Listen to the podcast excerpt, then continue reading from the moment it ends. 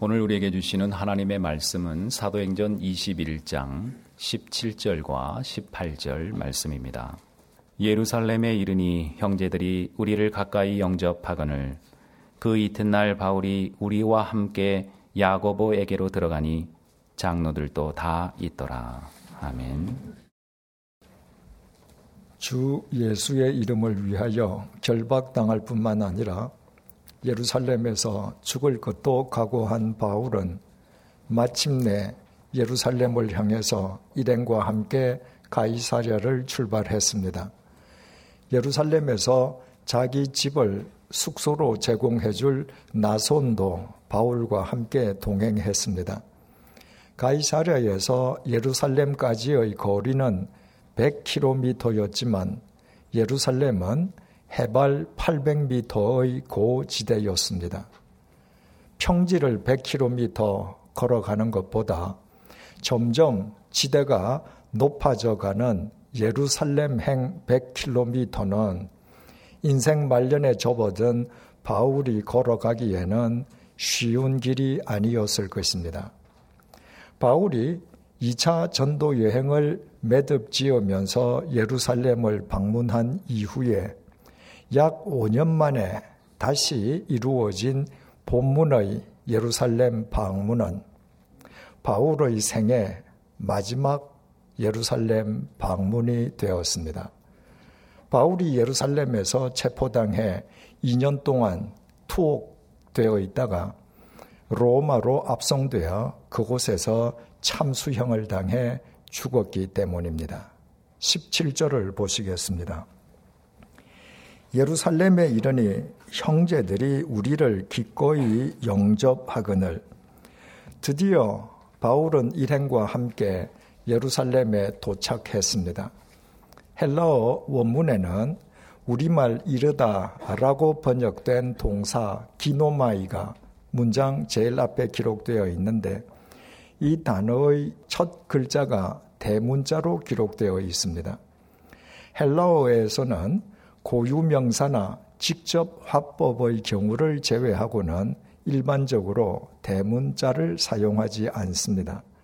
굳이 대문자를 사용하는 경우에는 그 단어에 특별한 의미를 부여할 때입니다. 살아생전 바울이 마지막으로 예루살렘에 도착한 것이 얼마나 의미심장했는지 대문자를 동원한 원문 자체가 그 중요성을 강조해주고 있는 셈입니다. 예루살렘의 신자들은 예루살렘에 도착한 바울과 그의 일행을 기쁘게 영접해 주었습니다. 18절을 보시겠습니다.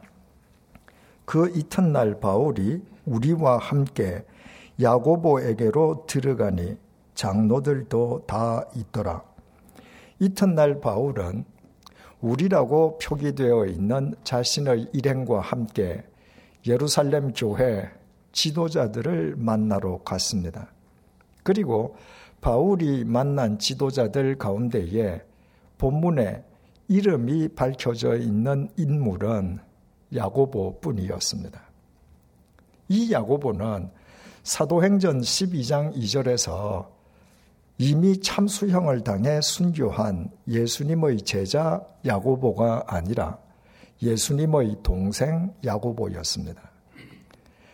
예수님께서는 성령님에 의해 동정녀 마리아에게서 태어나셨습니다. 하지만 그 이후에 마리아가 일평생 독신으로 살았던 것은 아니었습니다. 마태복음 13장 55절에 의하면 성령님에 의해 예수님을 낳은 마리아는 그 이후에 자신의 약혼자 요셉과 결혼해서 네 명의 아들을 더 낳았습니다. 이를테면 예수님의 입장에서 보자면 동생들인 셈입니다. 그 동생들 가운데에 제일 큰 동생 이름이 야고보였습니다.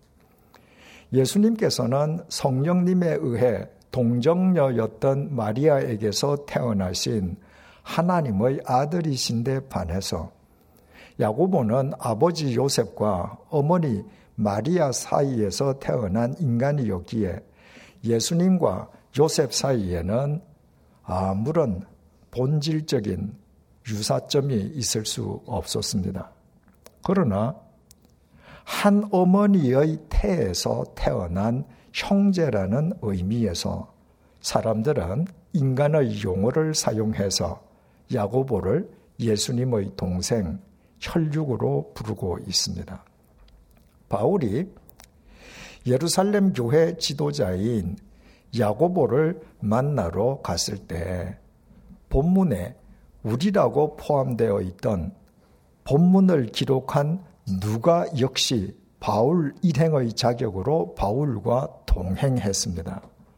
그리고 누가는 본문을 기록하면서 바울이 우리와 함께 야고보에게 갔다고 묘사하지 않고 바울이 우리와 함께 야고보에게로 들어갔다고 기록했습니다. 헬라어에는 가다를 뜻하는 다양한 동사들이 있습니다.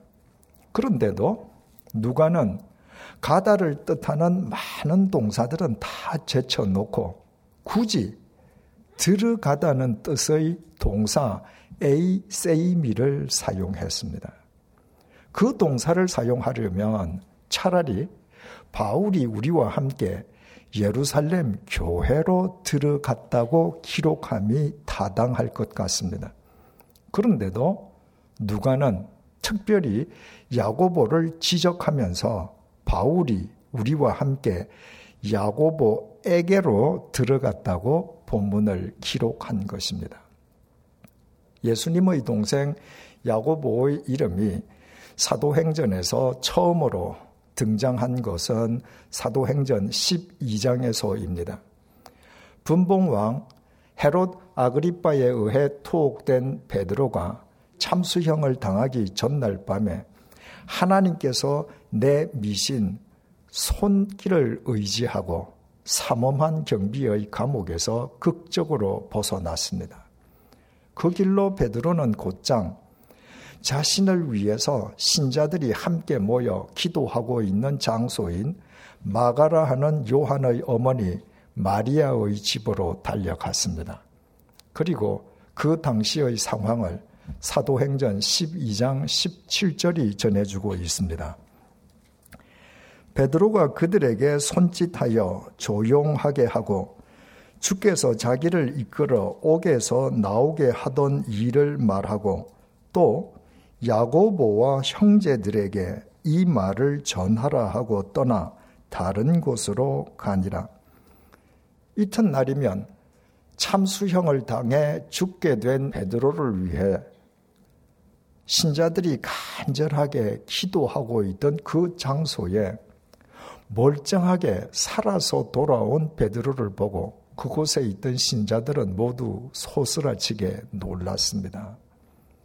베드로는 그들에게 하나님의 손이 철옹성 같은 감옥으로부터 자신을 어떻게 구원해 내셨는지 소상하게 설명해 주었습니다.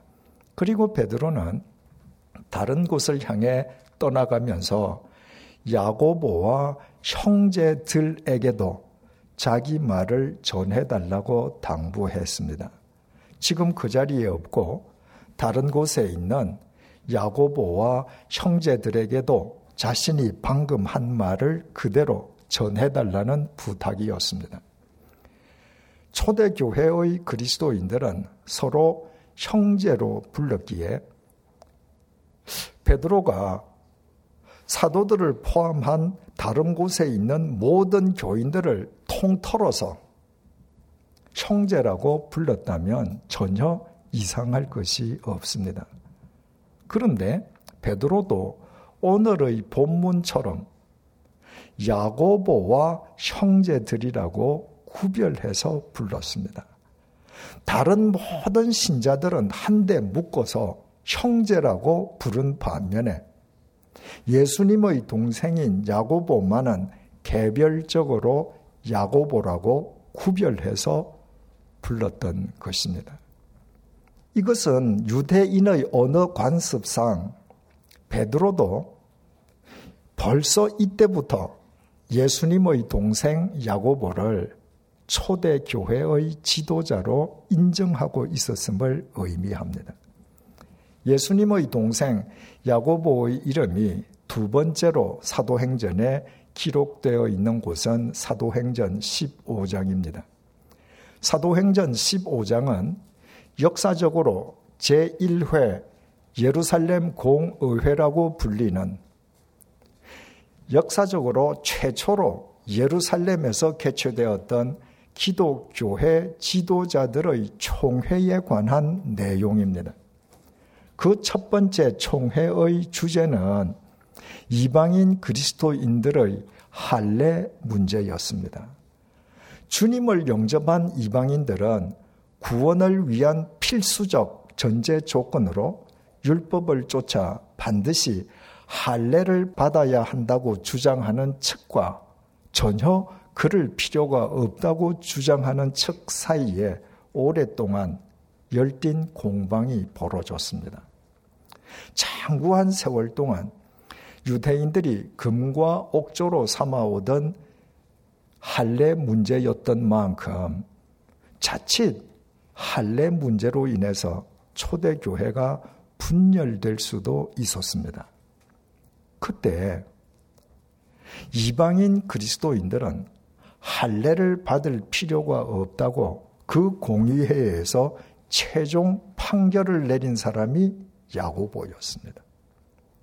예수님의 동생 야고보가 기독교회 역사상 개최되었던 제1회 예루살렘 공의회 의장이었습니다. 그리고 구약 성경을 정확하게 인용한 야고보의 최종 판결에 아무도 이의를 제기하지 못했습니다. 야고보는 그 정도로 절대적인 권위를 지닌 초대교회의 우두머리였던 것입니다.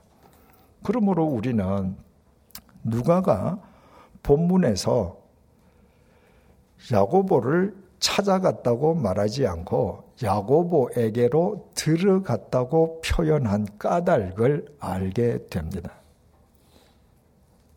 예수님의 동생이고 초대교회의 우두머리였던 야고보에게 경의를 표하기 위함이었습니다. 우리말에도 윗사람을 찾아갈 때에 들어가다는 표현이 있습니다. 이를테면 대통령을 만나러 청와대에 들어간다고 말하는 식입니다. 청와대에 간다고 해도 되는데 청와대에 들어간다고 청와대보다 자기를 작게 표현함으로써 청와대에 살고 있는 대통령을 높이는 것입니다. 헬라에는 들어가다를 뜻하는 많은 동사들이 있습니다. 그런데도 누가가 본문에 기록한 들어가다는 의미의 동사 에이세이미는 성경에서 성전에 들어갈 때에만 사용된 특별한 동사입니다. 그리고 이 동사가 사람을 만나러 갈 때에 성경에서 사용된 경우는 오늘 본문의 야고보가 유일합니다. 예수님의 동생이었던 야고보는 그 정도로 초대교회 신도들로부터 존경받는 지도자였던 것입니다. 그러나 예수님의 동생 야고보가 처음부터 예수님의 뜻을 잘 알고 실천했던 것은 결코 아니었습니다. 요한복음 7장 5절은 예수님의 동생들이 예수님을 전혀 믿지 않았다고 증언하고 있습니다. 한 어머니의 태 속에서 태어난 형제들은 이 세상에서 가장 가까운 사이입니다. 세상 사람들이 다 오해하고 곡해해도 한 어머니의 태에서 태어난 형제들은 서로 믿어야 합니다. 예수님의 동생들은 예수님의 어머니가 누구인지 정확하게 알고 있었습니다. 예수님의 어머니는 자신들의 어머니와 똑같은 마리아였습니다. 예수님의 동생들은 예수님의 직업도 잘 알고 있었습니다. 자신들의 아버지 요셉으로 부터 이어받은 직업 목수였습니다. 예수님의 동생들에게 예수님은 어릴 적부터 한 솥밥을 먹고 자란 맏형이었기에 예수님의 동생들은 이 세상 누구보다도 예수님에 대해서 잘 알고 있었습니다. 그런데 그 맏형이 갑자기 어느 날부터 이상한 소리를 하는 것입니다. 느닷없이 자기가 하나님의 아들이랍니다. 자신은 만민을 죄에서 구원하기 위해서 이 땅에 온 이스라엘 백성이 그토록 고대하던 메시아랍니다. 자기는 하늘에서 내려왔으므로 머지않아 하늘 위로 되돌아갈 것이라는 것입니다. 하나님이 자기 안에 계시고 자기는 하나님 안에 살고 있다는 것입니다. 그 예수와 한 어머니의 태에서 태어난 동생들은 그 예수님의 말을 믿기는 커녕 그런 황당한 말을 거침없이 쏟아내는 예수님을 이해할 수도 없었습니다. 그래서 마가복음 3장 21절은 예수님의 주위 사람들이 예수님을 가리켜서 미쳤다고 단정했음을 증언해 주고 있습니다. 우리가 그들의 입장이었더라도 마찬가지였을 것입니다. 그러나 사도행전 1장은 예수님의 동생들의 판이하게 달라진 모습을 우리에게 보여주고 있습니다.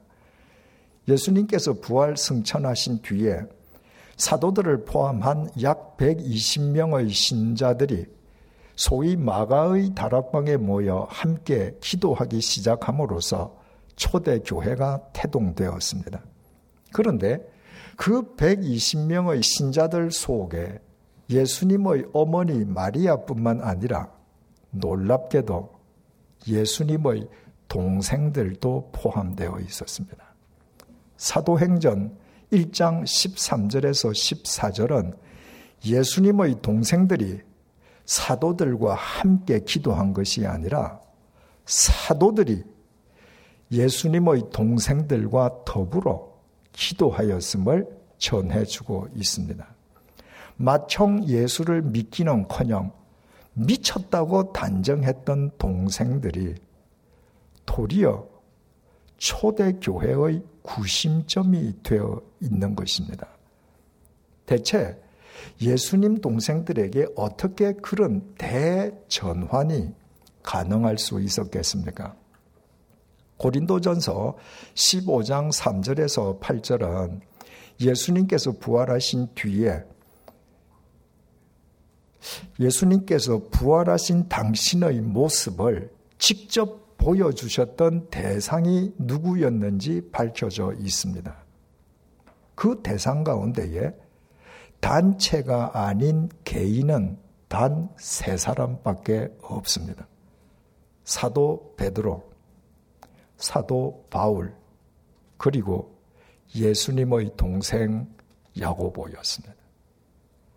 부활하신 예수님께서는 특별히 당신의 동생 야고보를 개별적으로 찾아가셔서 부활하신 당신의 모습을 야고보로 하여금 개인적으로 확인하게 해 주실 정도로 예수님의 동생들에 대한 사랑과 관심은 특별했습니다. 그 덕분에 예수님을 미쳤다고 단정했던 동생들은 초대교회의 구심점이 되었고 특히 큰 동생 야고보는 초대교회 우두머리가 되었습니다. 야고보는 예루살렘 최초의 감독이었고 신약 성경 야고보서의 저자이기도 합니다. 누구보다도 혈통을 중요시하는 유태인들이었기에 예수님의 동생 야고보가 예수님의 직계 제자는 아니지만 당시의 신자들이 예수님의 동생 야고보를 초대 교회의 우두머리로 모신 것은 당시의 관습으로는 조금도 이상한 일이 아니었습니다. 그리고 본문을 기록한 누가가 야고보에 대한 경의를 표하기 위해서 특별한 동사 에이 세이미를 동원해서 바울이 우리와 함께 야고보에게 들어갔다라고 표기한 것 역시 적절한 표현이었던 것입니다. 이슬람교의 창시자는 잘 아시는 것처럼 마호메트입니다. 사도행전 12장을 살펴볼 때 말씀드린 적이 있습니다만은 주후 570년 경에 메카에서 태어난 마호메트는 일찍이 부모를 여의고 조부 밑에서 자랐습니다. 조부마저 세상을 떠난 뒤에 마호메트는 숙부 아부 탈리브 집에서 살았습니다. 마호메트는 숙부의 소개로 부유한 과부 하디자와 결혼했습니다.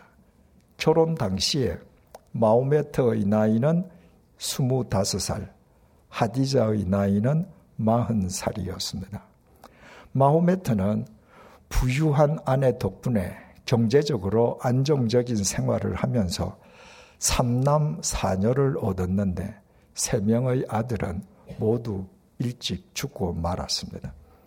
그때부터 마호메트는 메카에 있는 히라산 동굴에서 기도와 명상 생활을 했습니다.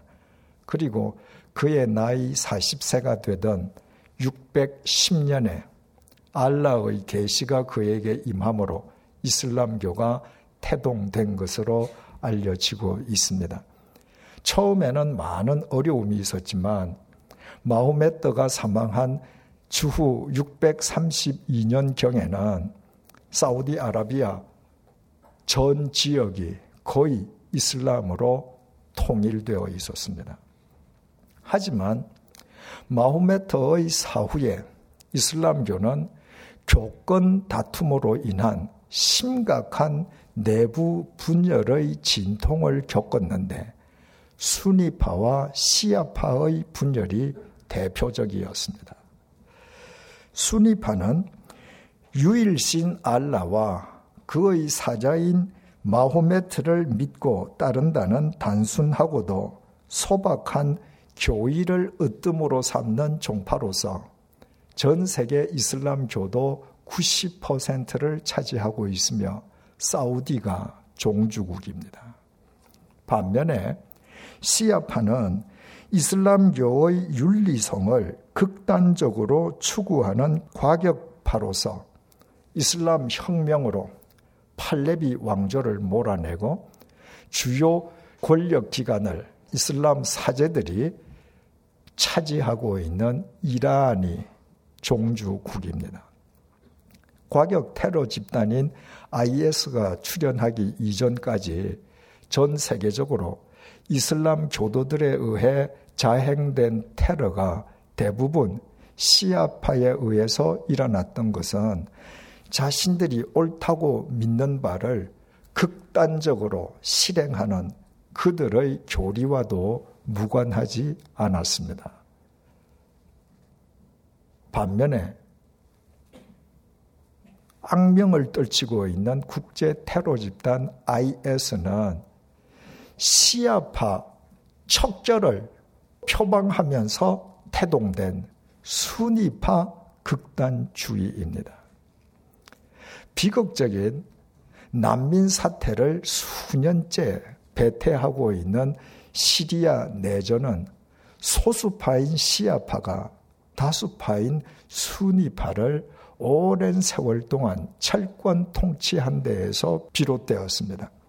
시아파의 종주국인 이란은 같은 시아파인 시리아의 정부군을 돕고 있고 순위파의 종주국인 사우디는 같은 순위파인 시리아의 반군을 후원하고 있습니다.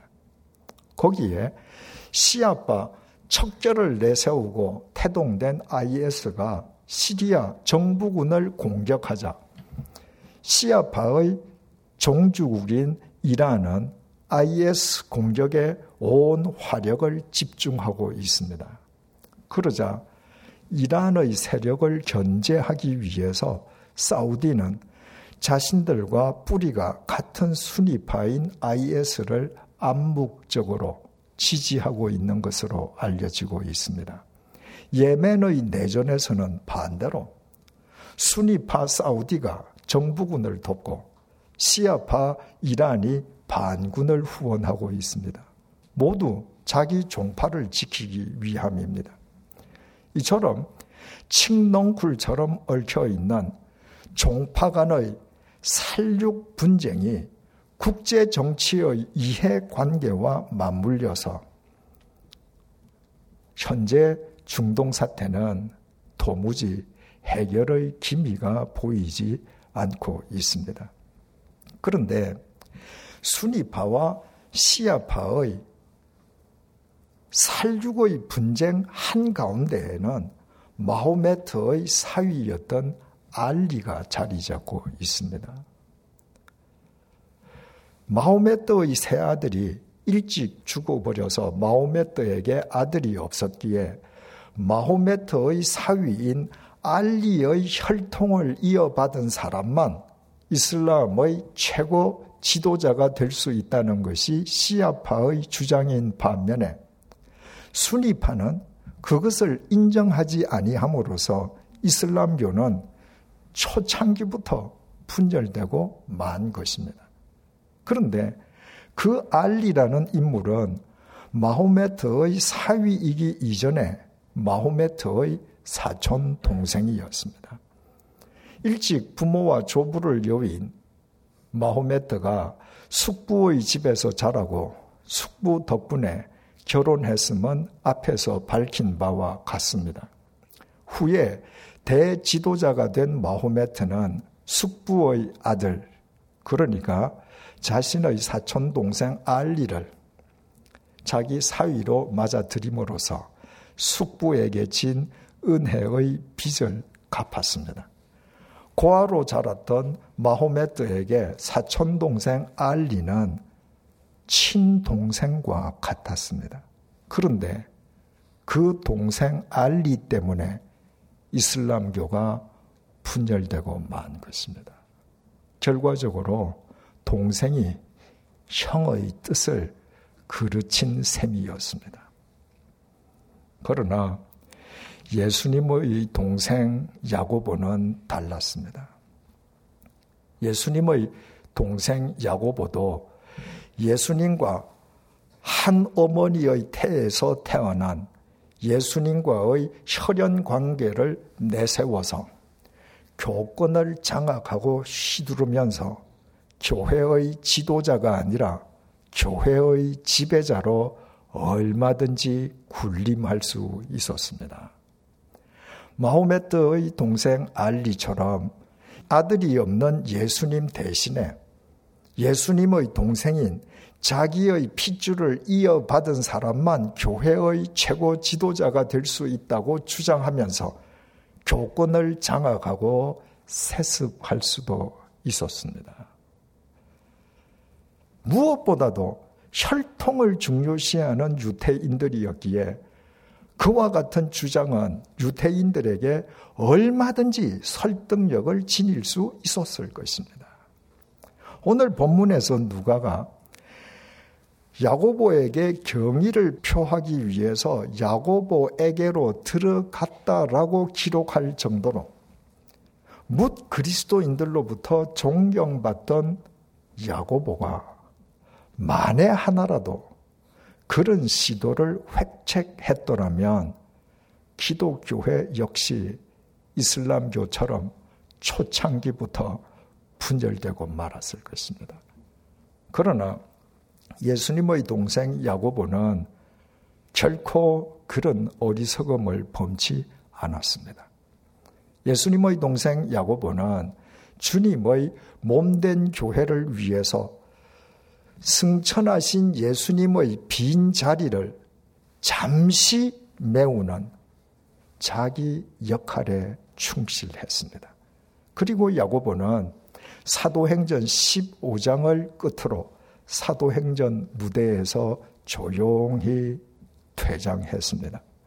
교회가 분열한 것은 그 이후 기독교가 로마 제국의 국교가 되면서 권력에 눈먼 인간들의 교권 다툼으로 인함이요. 예수님의 동생 야고보는 주님의 교회가 이 땅에 뿌리 내리게 하는 데에 치대한 공헌을 하였습니다. 역시 야고보는 예수님과 한 어머니의 태에서 태어난 예수님의 동생다웠습니다. 오늘은 우리를 위해서 예수님께서 십자가에서 당하신 고난을 묵상하면서 우리의 그릇된 삶을 참회하는 사순절 넷째 주일입니다. 만약 이 땅에 오셨던 예수님께서 세상의 권력을 탐하면서 세상의 권력을 장악하고 세상의 지배자로 군림하셨다면 우리는 죄와 사망의 덫에서 영원히 멸망하고 말았을 것입니다.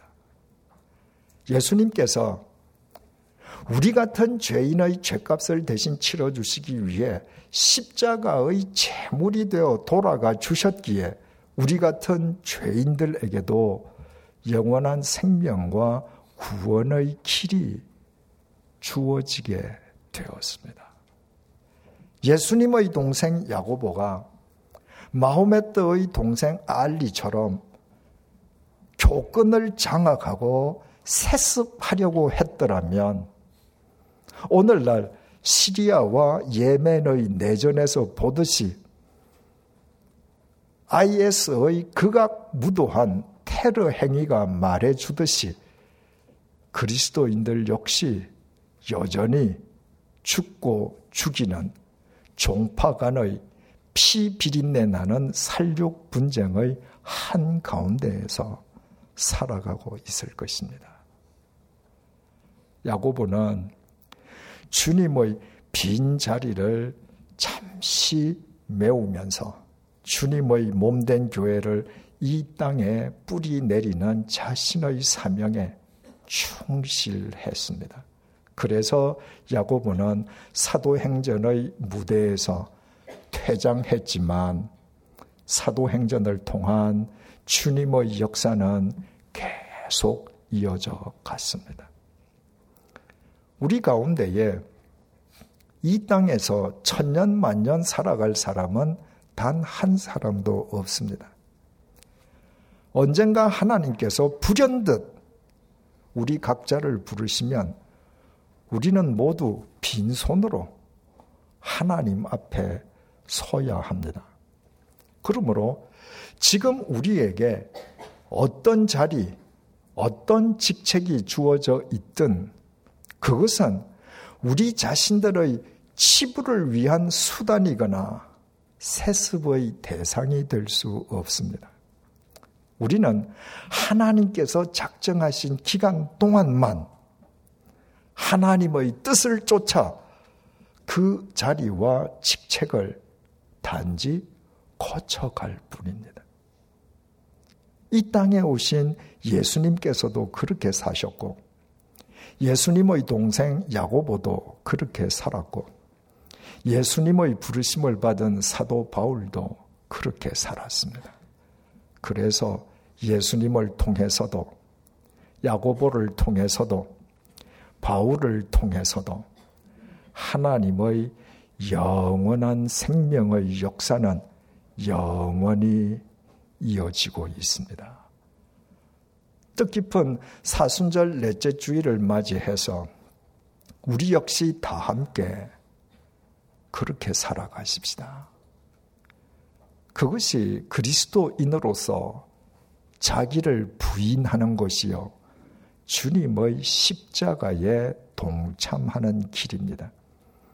우리가 그렇게 살아가는 한, 비록 이 땅에서 우리의 생은 짧아도 결코 짧지 않은 하나님의 손이 우리의 삶을 통해 엮어가실 사도행전은 영원히 지속될 것입니다. 기도하시겠습니다. 주님, 죽음은 지금 내가 앉아 있는 책상에 내일 다른 사람이 앉게 되는 것을 의미함을 지금 내가 하고 있는 일이 내일엔 다른 사람의 몫이 됨을 뜻함을 잊지 말게 해 주십시오. 지금 내가 앉아 있는 자리에서 사람들의 존경과 찬사를 받고 있다면 야고보처럼 내가 떠난 뒤에 내 자리에 앉을 사람을 위해 지금 내가 해야 할 일을 행하며 버려야 할 것을 버리게 해 주십시오.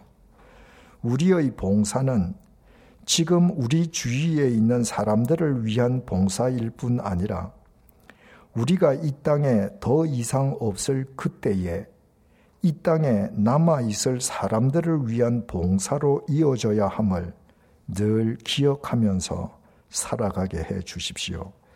그리하여 우리의 인생은 짧아도 결코 짧지 않은 하나님의 손 안에서 우리의 인생이 영원한 사도행전으로 승화되어 가게 해 주십시오. 예수님의 이름으로 기도드립니다. 아멘.